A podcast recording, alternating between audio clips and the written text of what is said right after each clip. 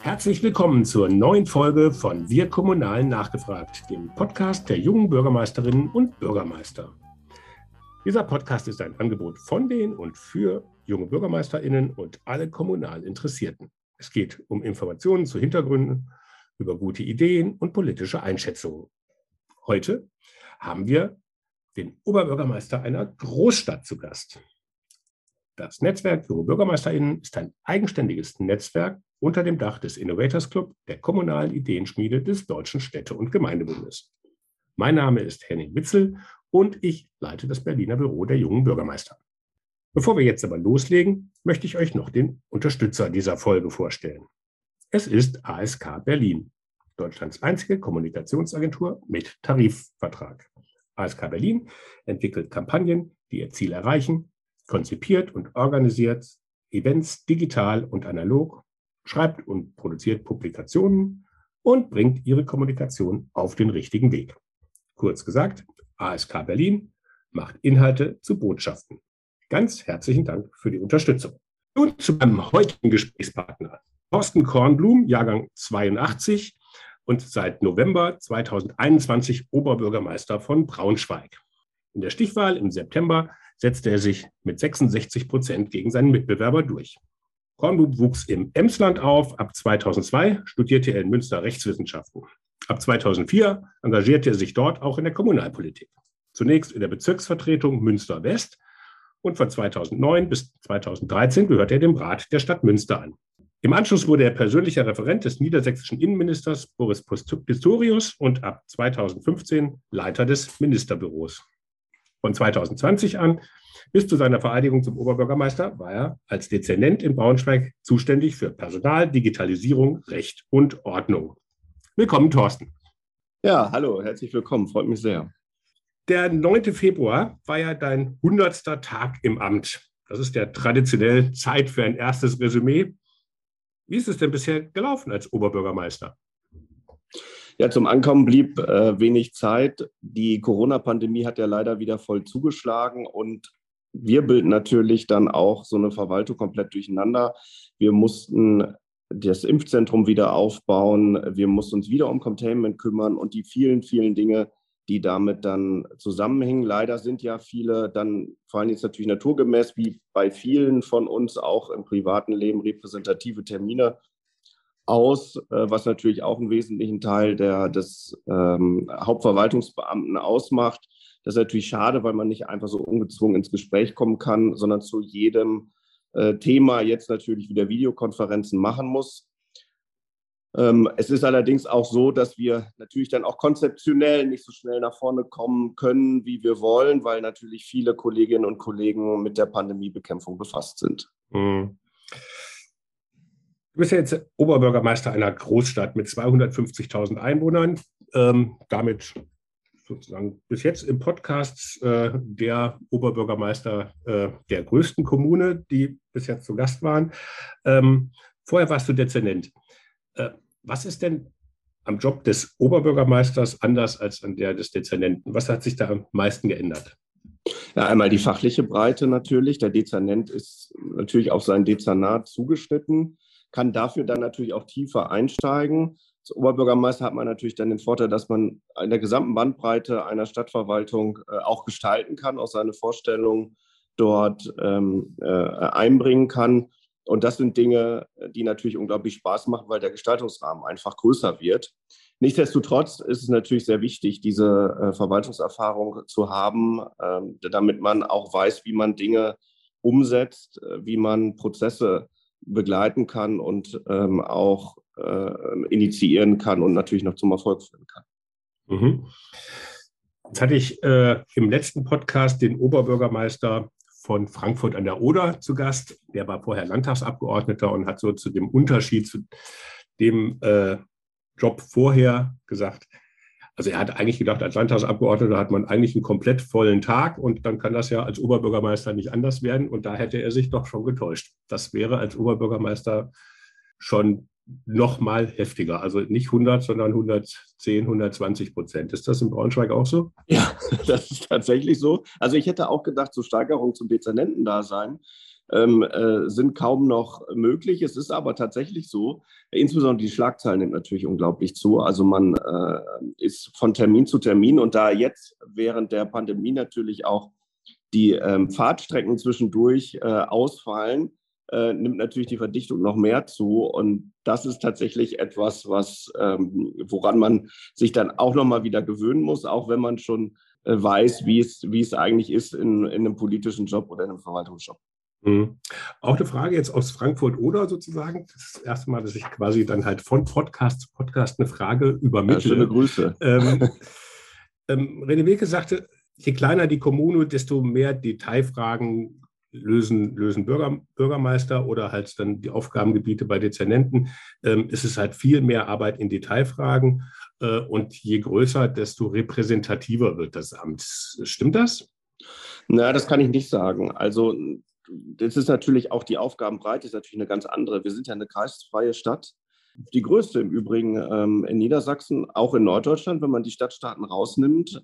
Das bedeutet natürlich, dass ich die gesamte Bandbreite hier habe vom, von, von einem Landkreis äh, und von kreisangehörigen Gemeinden zusammen. Das heißt, dass man zwar nicht jetzt in jedem einzelnen Sachverhalt besonders tief drinsteckt, aber es natürlich so ist, dass da, wo es besonders wichtig ist, man sich natürlich auch einarbeiten muss. Klar, man hat eine größere Behörde, aber es kommt natürlich auch viel, viel mehr auf einen zu. Die mhm. Zeit für Repräsentation äh, ist dann meistens noch on top. Also das kann sich gar nicht verlagern, weil man natürlich unglaublich viele Dinge hat, die man äh, dort hier in der Verwaltung auch äh, besprechen muss, äh, Prozesse steuern muss und so weiter und so fort. Mhm. Jetzt sind wir das Netzwerk junge Bürgermeisterinnen und Bürgermeister. Dein Amtsvorgänger war ja 65, ähm, als, er, als er aufgehört hat. Du bist jetzt gerade 40 geworden. Merken das die Mitarbeiterinnen und Mitarbeiter in der Verwaltung, dass da jetzt eine neue Generation ist? Oder merken das die, die Bürgerinnen und Bürger in Braunschweig? Ich hoffe, also jeder hat ja seinen eigenen Stil. Ähm, ich versuche natürlich auch an der Bürgernähe meines Vorgängers äh, anzuknüpfen. Äh, hoffe, dass mir das auch gut gelingt. Bin jemand, der eh gerne kommuniziert und gerne unter Menschen ist. Ich glaube, eine Grundvoraussetzung dafür, dass man Oberbürgermeister insgesamt auch Politiker werden äh, möchte. Natürlich bringt, dann, bringt man auch eine andere Perspektive mit. Ich bin selber junger Familienvater, das heißt, man hat nochmal eine ganz besondere Perspektive für die Probleme junger Familien, auch für die Anforderungen junger Familien und natürlich auch dessen, wenn ich zur Mobilitätswende gucke, wenn ich bei der Frage gucke, was ist eine familienfreundliche Stadt, Ganztagsbetreuung und so weiter und so fort, hat man natürlich auch nochmal andere Schwerpunkte, wie wenn man sozusagen diese Lebensphase schon hinter sich hat. Dennoch bin ich jemand, der sehr stark auch auf Erfahrungen zurückgreift, insbesondere äh, von lebenserfahrenen äh, Menschen. Äh, die Mischung macht es natürlich, aber die Perspektive ist sicherlich eine andere. Und ich glaube, dass ich dann auch noch ungezwungener ähm, äh, jenseits von Hierarchien auf auch Kolleginnen und Kollegen zugehe. Mhm.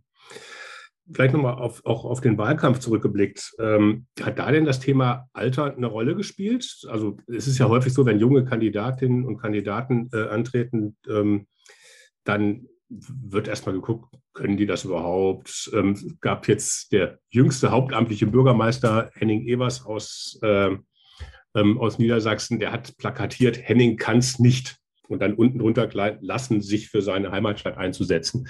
Und hat sozusagen dieses, ähm, dieses Vorurteil so ein bisschen auf die Schippe genommen. Ist dir das auch begegnet? Naja, dadurch, dass ich trotz der vielleicht jungen Lebensjahre ähm, eine Menge Verwaltungserfahrung mitbringe aus den verschiedensten Bereichen und auch politische Erfahrung, weil ich schon relativ früh angefangen habe im Rat der Stadt, ist mir das gar nicht so oft begegnet. Und äh, ich glaube, dass viele Menschen es positiv sehen, dass man jetzt vielleicht auch jemanden hat mit einer längeren Perspektive, der Prozesse, die ja meist über Wahlperioden hinausgehen, auch länger begleiten kann. Also insofern wurde das, glaube ich, insgesamt positiv aufgenommen, vor allen Dingen, weil es auch einen riesen Generationswechsel in niedersächsischen Städten gab. Also im vergleichbaren Alter wie ich, beispielsweise der Oberbürgermeister aus Hannover, der Oberbürgermeister Wolfsburg, die Oberbürgermeisterin Osnabrück. Also es ist, glaube ich, eine Menge passiert, so wie es ja auch bei den Kommunalwahlen in Nordrhein-Westfalen passiert ist. Und ich glaube, dass das einfach jetzt dieser Generationswechsel ist, den dann viele auch schon antizipiert haben und sagen, ja, okay, das ist doch auch gut. Jetzt äh, fangen wir ähm, äh, an mit einer anderen Perspektive. Mhm. Du hast ja gerade das Stichwort auch politische Erfahrung genannt. Jetzt ähm, sagen ja viele Bürgermeisterinnen und Bürgermeister, sie sind ja Bürgermeister aller Bürger und ähm, Ähm, viele treten ähm, auch als Parteilose an oder auch Parteimitglieder treten als überparteilicher Kandidat oder Kandidatin an. Ähm, ist das bei Oberbürgermeisterwahl auch so oder ist das noch politischer? Nein, natürlich ist der, dadurch, dass es eine Direktwahl ist des Oberbürgermeisters und man nicht mehr so wie früher von der Ratsmehrheit äh, abhängig ist, ist es natürlich so, dass man Repräsentant ähm, der gesamten Stadtbevölkerung ist, auch für diejenigen, die einen natürlich nicht gewählt haben. Aber es ist natürlich so, man braucht politische Mehrheiten. Und äh, ich finde es eigentlich ganz gut, wenn man äh, einer Partei angehört, weil man dann auch zeigt, wofür man steht und was die, was die Grundsätze sind, die man hat. Das heißt natürlich nicht, dass man auch alle Menschen, die diese Grundsätze nicht teilen, versucht davon zu überzeugen und dass die Amtsausübung natürlich parteipolitisch neutral ist. Mhm. Aber äh, klar ist, äh, man, äh, ich habe bestimmte Projekte, für die brauche ich Mehrheiten. Wir haben hier eine stabile Mehrheit jetzt von Rot und Grün im Rat. Und das wirkt sich natürlich auch dann darauf aus, äh, wo man sozusagen hingeht. Aber die Verwaltungsführung an sich ist natürlich überparteilich und der Repräsentant ähm, als Stadtoberhaupt ist natürlich der Repräsentant aller Braunschweigerinnen und Braunschweiger. Mhm. Jetzt auch noch mal auf den Wahlkampf geguckt. Da hattest du ja ziemlich konkrete Pläne vorgestellt. 8000 Wohnungen bis 2030 bauen, 80 Prozent aller Schulen zu Ganztagsschulen machen, die Stadt familienfreundlicher äh, zu machen, ähm, Familienzentren eröffnen. Sind das, das waren die Themen im, im, Wahlkampf. Sind das, du hast eben gesagt, jetzt Corona kommt sozusagen jetzt in der Amtsführung sozusagen noch, noch äh, dazu, aber sind das auch die Schwerpunktthemen jetzt äh, im Amt oder hat sich das geändert?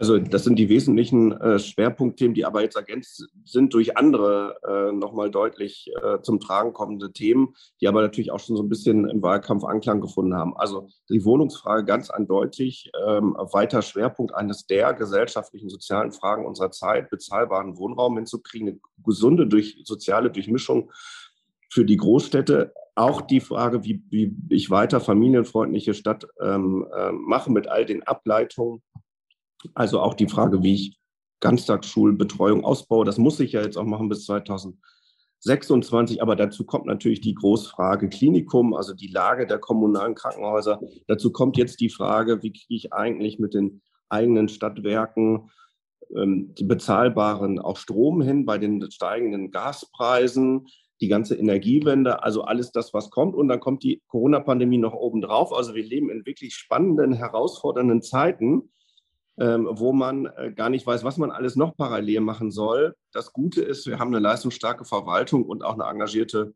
Bürgerschaft, die ähm, dort mithilft und gute Ideen hat. Äh, anders geht das gar nicht. Ähm, äh, das sind Dinge, die ja gesamtgesellschaftlich uns auch bewegen. Mhm. Jetzt gibt es ja auch im Zusammenhang mit Verwaltung, Verwaltungsmodernisierung immer auch häufig Kritik, dass die Verwaltung auch überfordert sei von vielen Aufgaben, dass ähm, ähm Ne, der, der, der Chef des Deutschen Beamtenbundes hat irgendwie bei deren Jahrestagung Anfang Januar ziemlich vom Leder gelassen. Ähm, auch ähm, was, was das betrifft, dass da halt wirklich auch strukturelle Überforderungen dann halt sein in Gesundheitsämtern und in vielen anderen Bereichen auch. Wie sieht das bei euch in Braunschweig aus? Ist das eine Aufgabe, wo man ran muss, auch was Stichwort Digitalisierung, Online-Zugangsgesetz, was auch ziemlich viel Arbeit macht äh, in, in, vielen Bereichen. Auf der anderen Seite vereinfachen soll, aber erstmal ist es ja mehr Aufwand. Was sagt da deine Verwaltung? Das, wir müssen natürlich die Ressourcen dafür bereitstellen, dass es funktionieren kann. Ich glaube, was Verwaltung schaffen kann, äh, entgegen jeder Vorurteile, sind eben die Dinge, die in der Vergangenheit tatsächlich angepackt wurden und da können sich Bürgerinnen und Bürger auch darauf verlassen. Also wir haben eine unglaublich leistungsstarke Verwaltung, trotz der, ähm, der vielen, vielen Sparrunden, die leider ähm, aufgrund auch der Haushaltssituation in den 2000er Jahren, in den, auch Ende der 90er Jahre ähm, durchgeführt wurden, die glaube ich, auch zu Fehlsteuerung geführt haben. Also, dass man teilweise äh, zu wenig Personal eingestellt hat für die immer stärker werdenden Aufgaben. Kommunen kriegen immer mehr Aufgaben vom Gesetzgeber.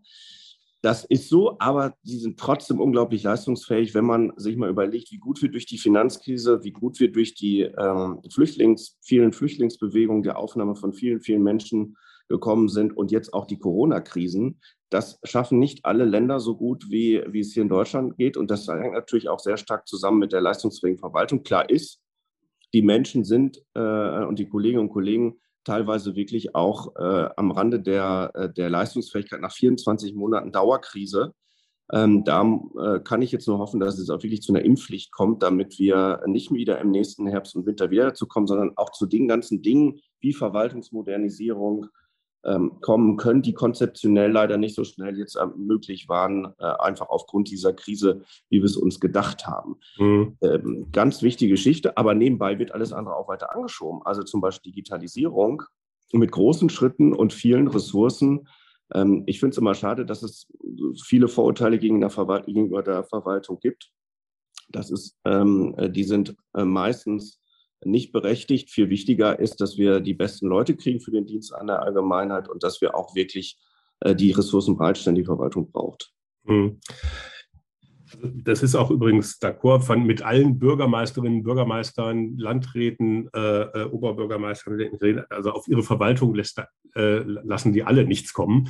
Das ist äh, wirklich, das geht wie ein roter Faden auch durch alle Podcast-Folgen und durch andere sonstigen Gespräche. Aber jetzt ist es ja so, in den nächsten Jahren ist eine riesen Pensionierungswelle, die sozusagen dann auch die öffentliche Verwaltung erwischen wird.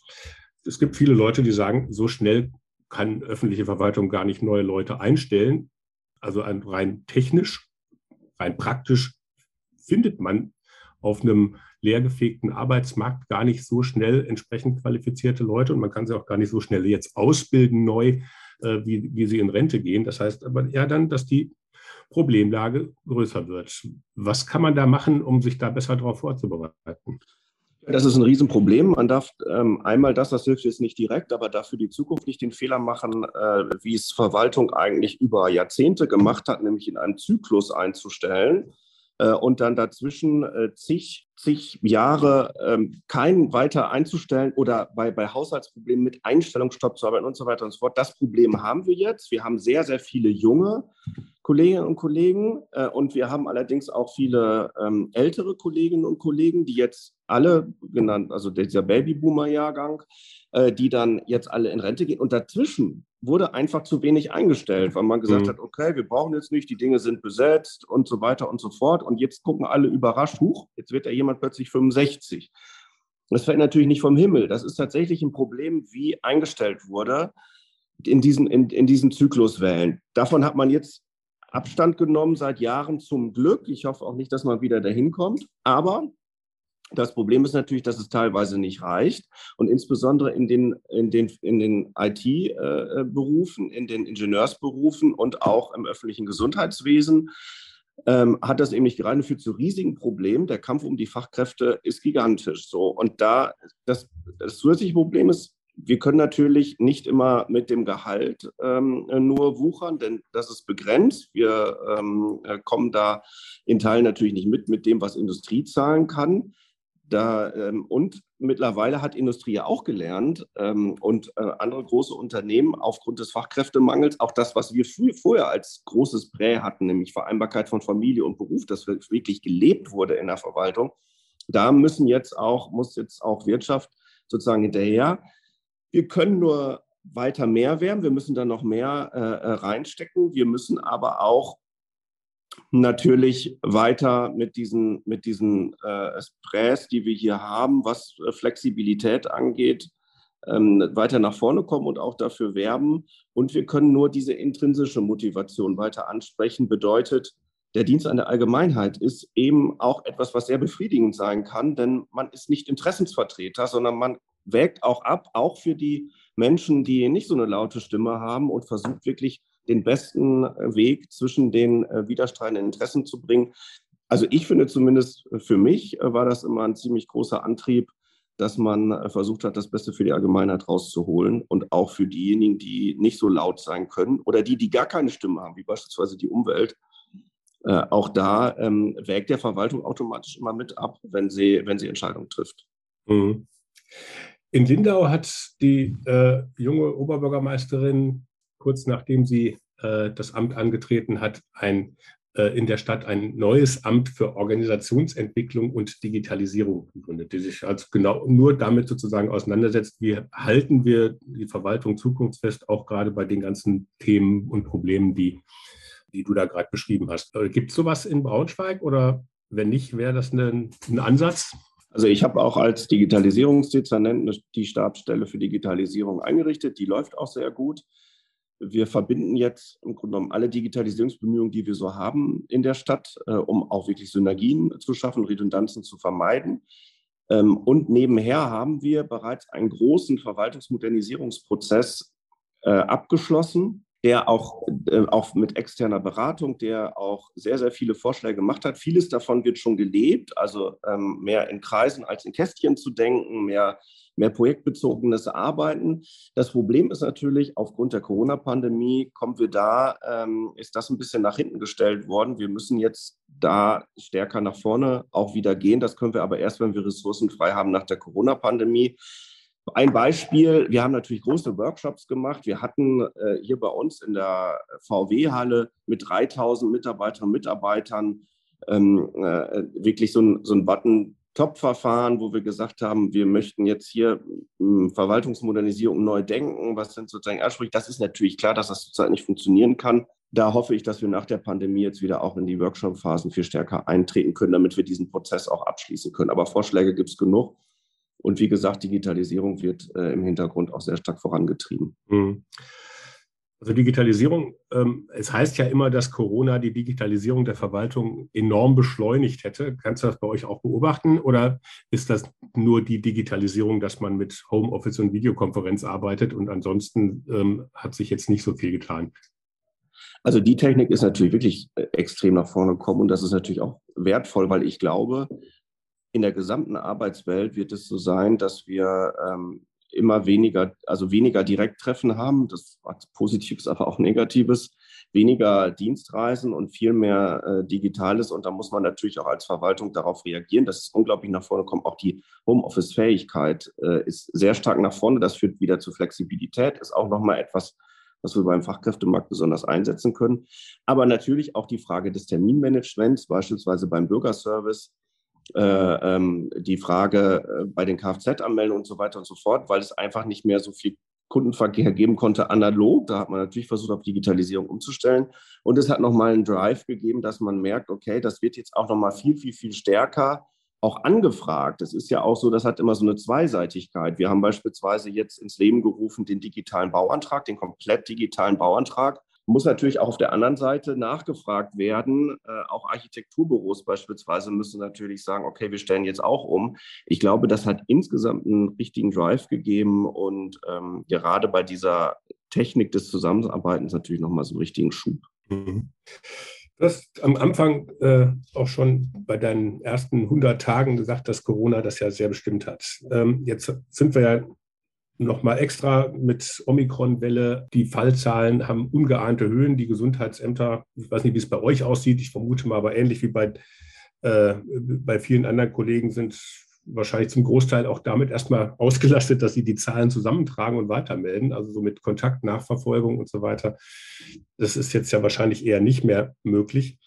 Ist das für euch jetzt als Großstadt nochmal besonders herausfordernd? Ja, wir haben so eine doppelte Herausforderung. Einmal natürlich das Gesundheitsamt, aber wir sind ja gleichzeitig Träger äh, eines der größten Krankenhäuser im, im, im Land, ein, auch eines der größten Krankenhäuser in kommunaler Trägerschaft überhaupt. Das bedeutet, wir haben auf der einen Seite diese Welle, glücklicherweise, die sich nicht so ganz stark abbildet wie die Delta-Welle in den äh, Intensivstationen, aber die Hospitalisierungsrate steigt landesweit schon deutlich auch an. Ähm, aber wir haben natürlich auch die äh, die Einbrüche eben durch das Freihalten von Betten, durch, die, durch, das, ähm, durch das Verschieben von geplanten Operationen. Also auch finanzielle Einbrüche beim Diese finanziellen, die wir mhm. natürlich auf der anderen Seite auch wieder abfedern müssen, die auch nicht ganz kompensiert werden. Da müssen wir natürlich reden mit dem Bund und auch mit dem Land, wie das kompensiert werden kann. Also wir haben sozusagen auf allen Ebenen von so einer, bei so einer kreisfreien Stadt ist das so, haben wir sozusagen an mehreren auf mehreren Ebenen dort die Herausforderungen. Und dazu kommt wirklich, dass die Kolleginnen und Kollegen natürlich nach 24 Monaten ähm, wirklich so wie viele im Gesundheitssystem, aber auch bei der Feuerwehr, natürlich auch im Gesundheitsamt, ähm, eben äh, wirklich auch an der Grenze äh, am Limit sind, wo wir jetzt echt die Hoffnung haben, dass wir dort äh, endgültig sozusagen raus sind. Klar, vor der neuen Mutante kann sich keiner retten, aber wir müssen endlich das tun, was wir tun können und das heißt impfen. Und das ist das, was einen wirklich frustriert, dass diese Impfquote seit Wochen und Monaten trotz niederschwelligster Angebote, trotz Beratungsangebote und so weiter und so fort da festgenagelt ist und dass es jetzt so ein Hin und Her gibt zwischen, zwischen äh, Impfpflicht, ja oder nein, dass es, dass es so lange dauert, dass mittlerweile einige Bundesländer meinen, dieses, äh, oder beziehungsweise ein Bundesland, nämlich Bayern, meint, diese Impfpflicht nicht mehr umsetzen zu müssen. Ähm, das sind Signale, die ähm, Staat und Stadt nicht geben kann, denn das führt nur dazu, dass es Wasser auf den Mühlen der, äh, derjenigen ist, die äh, eben gegen dieses Impfen leider auch mit Fake News sehr stark ankämpfen. Mhm. Jetzt hat Bremen ja eine sehr hohe Impfquote, unter anderem auch, weil da ähm, wirklich sehr vernetzt gearbeitet wurde. Auch die, die Sozialarbeiterinnen und Sozialarbeiter sind in die, in die Quartiere gegangen und haben Aufklärungsarbeit geleistet und auch wirklich eine sehr niederschwellige äh, Arbeit und ja auch mit, mit, mit einigem Erfolg, ähm, mit, wenn man sich die Impfquote betrachtet und auch jetzt schaut in der Omikron-Welle, dass Bremen jetzt äh, da ja schon auch schon wieder deutlich runtergeht, wo es in anderen Bundesländern noch steil nach oben zeigt. Ähm, wie sieht das denn bei euch in, in, in Braunschweig aus? Das ist ja jetzt auch ein Teil äh, deiner Arbeit als Dezernent vorher schon gewesen. Ähm, insofern ist da ja auch eine äh, ein Erfahrungswert von mehr als 100 Tagen bei dir da. Ja, also wir äh, tun äh, eben auch alles. Wir machen niederschwellige Angebote in Jugendzentren, auch in Stadtteilen, wo wir wissen, dass wir dort ähm, eine soziale Durchmischung haben, wo wir nochmal besonders auch aufklären müssen. Wir ähm, haben das Impfzentrum wieder aufgebaut, weil die mobilen Impfteams einfach nicht mehr dazu in der Lage waren, erstens diese Nachfrage ähm, aufzufangen. Es ist jetzt allerdings so, dass natürlich die Zahlen, die Impfzahlen leider sehr deutlich auch wieder sinken. Also eigentlich das, was äh, auch die Bremer gemacht haben, machen wir hier auch. Wir liegen auch immer äh, über dem Landesschnitt. Das freut uns natürlich sehr, aber diese allgemeine Großwetterlage, das ist einfach das, wo man äh, nicht gegen ankommt. Und wir brauchen ja bei Omikron an die 90 Prozent. Und deswegen glaube ich, dass wir dort äh, nicht umhin kommen, äh, das Ganze mhm. nicht mit einer Impfpflicht zu machen, weil natürlich ist jede Impfung eine wichtige Impfung und wir kämpfen auch um jede Impfung und stecken da auch sehr viele Ressourcen rein. Es ist aber so, dass wir da, glaube ich, nicht mehr weiterkommen mit diesen, mhm. mit diesen Mitteln allein. Aber dann hat man natürlich dann da wahrscheinlich auch zwei Herzen in der Brust, wenn dann gesagt wird, zumindest jetzt bei der einrichtungsbezogenen Impfpflicht, das sollen die Gesundheitsämter irgendwie kontrollieren, ähm, die, wie du eben beschrieben hast, ja gleichzeitig äh, auch komplett am, ja, über dem Rand der Belastbarkeit sind. Ähm, und dann soll da noch irgendeine Kontrolle obendrauf gesetzt ja. werden. Wie, wie, wie siehst du das? Ich kann bei der allgemeinen Impfpflicht nur dafür werben, dass man sie möglichst unbürokratisch macht und sich orientiert beispielsweise an Österreich.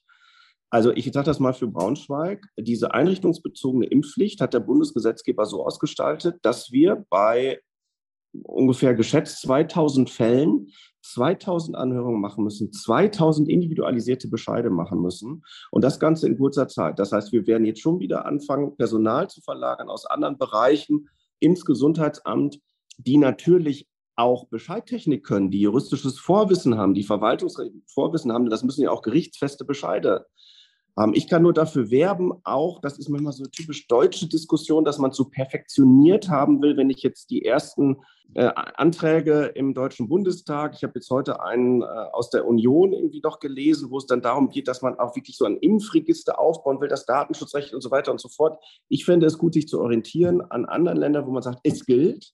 Und wer dann erwischt wird bei Routinekontrollen, Verkehrskontrollen und so weiter und so fort, ja gut, der bezahlt das halt. Aber bitte nicht diese Perfektionierung, die dann eigentlich dazu führt, dass, dass einfach sich dieser Prozess, dass man diese Entscheidung trifft, noch weiter zieht. Mhm. Und dann denken die Menschen, und das ist sozusagen das Problem, naja, jetzt kommt ja der Frühling und der Sommer, ist ja wieder alles gar nicht schlimm. Der Druck nimmt sozusagen ab auf dieses Impfgeschehen. Nur, wenn wir nicht im Frühjahr anfangen, im April oder im Mai anfangen zu impfen, wir brauchen ja zwischen Erst- und Zweitimpfung eine gewisse Zeit, zwischen Zwei- und Boosterimpfung eine gewisse Zeit, dann sind wir wieder im Herbst.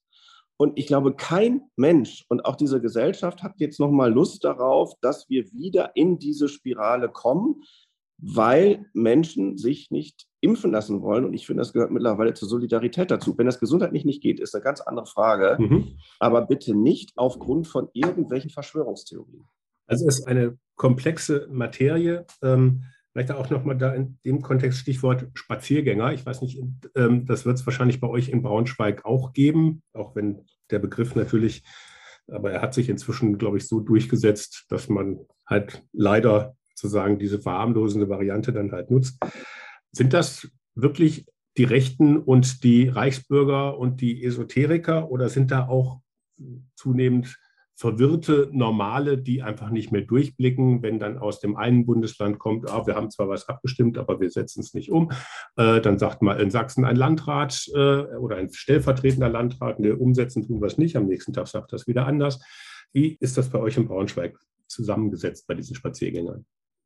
Wir haben schon das Problem, dass wir zunächst eine Situation hatten, in der es unangemeldete Versammlungen waren, wo gesagt wurde, ja, da, ist, da sind Spaziergänge, da wurde dann Katz und Maus mit der Polizei gespielt. Wir haben dann qua Allgemeinverfügung äh, bestimmt, dass ähm, auch auf diesen Spaziergängen, in Anführungszeichen, dass die einmal als Versammlung qualifiziert werden, weil sie das rechtlich ganz eindeutig sind. Es ist ein Zusammentreffen, um eine Meinungsbildung zu machen und man wollte diesen Kooperationsgesprächen und den Auflagen entgehen, die es vorher natürlich von Versammlungsbehörden gibt. Also haben wir gesagt, für alle, äh, auch der sogenannten Spaziergänge gilt, äh, Maskenpflicht und Abstandsgebot. Denn es kann ja wohl nicht sein, dass man da auch noch ein Infektionsrisiko setzt. Egal, ob man davon überzeugt ist äh, oder nicht oder aus irgendwelchen verwirrten Gründen daran glaubt, dass es das nicht gäbe, dieses ganze Virus.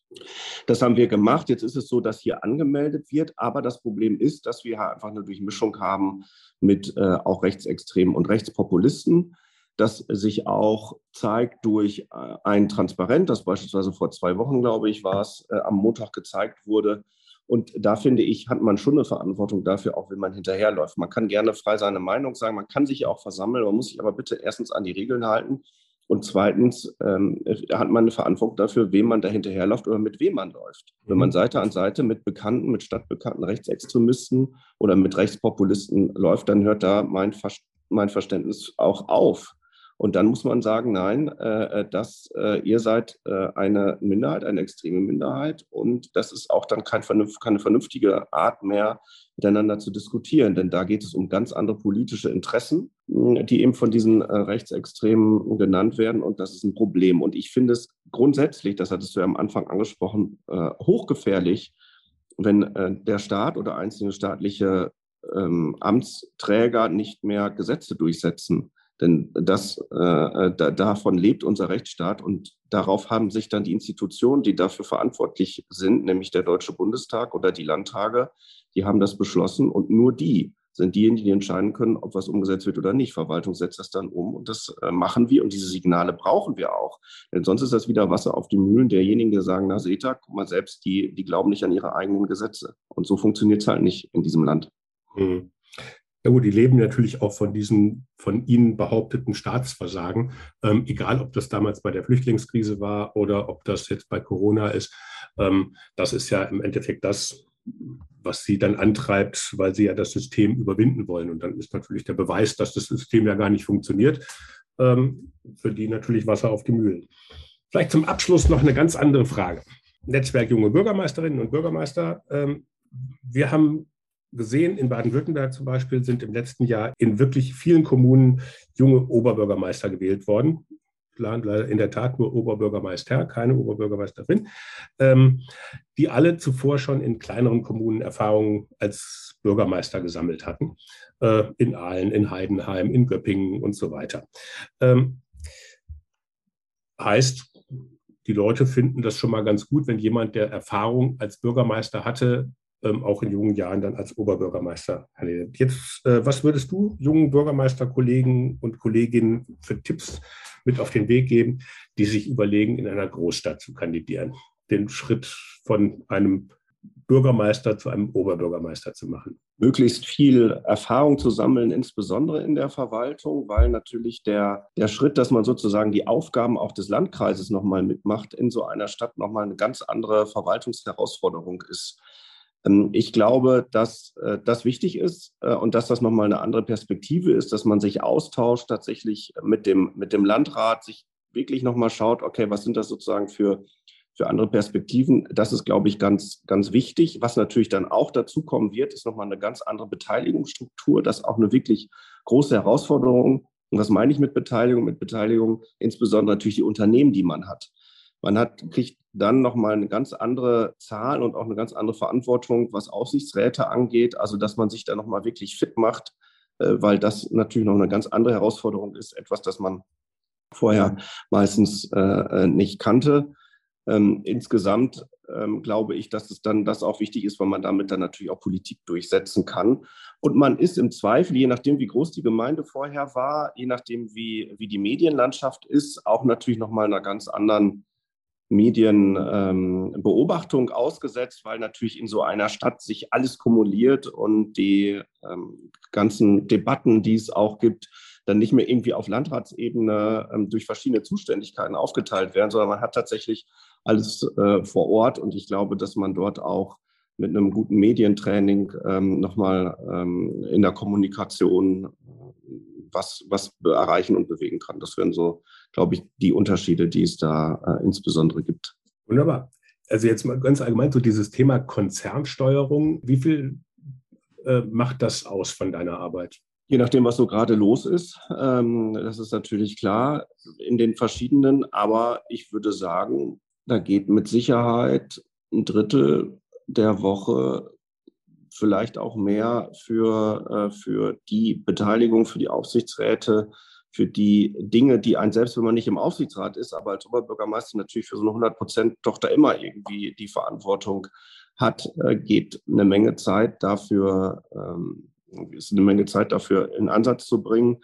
Es macht aber auch Spaß. Es ist natürlich eine spannende Sache, weil natürlich über Konzerntöchter auch nochmal eine Menge passiert. Hm, beispielsweise Wohnungsbaugesellschaften, die dann selber Baugebiete entwickeln, wirklich da nochmal eine Menge machen können, auch anders als die Kernverwaltung.